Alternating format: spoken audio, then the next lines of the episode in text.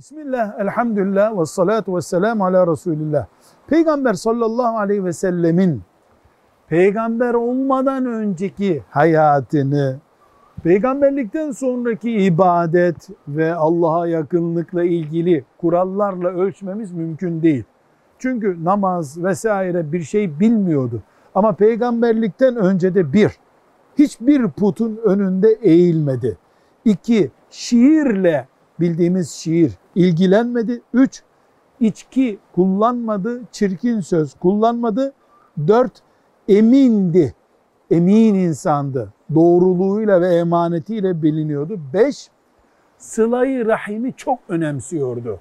Yani akraba ilişkileri çok güçlüydü. Bu beş özelliğiyle Resulullah sallallahu aleyhi ve sellem peygamberliğinden önce de biliniyordu zaten. Peygamber olduktan sonra da bize Allah sizi böyle görmek istiyor diye emir buyurduğu şeylerle kendisi donanmış oldu. Velhamdülillahi Rabbil Alemin.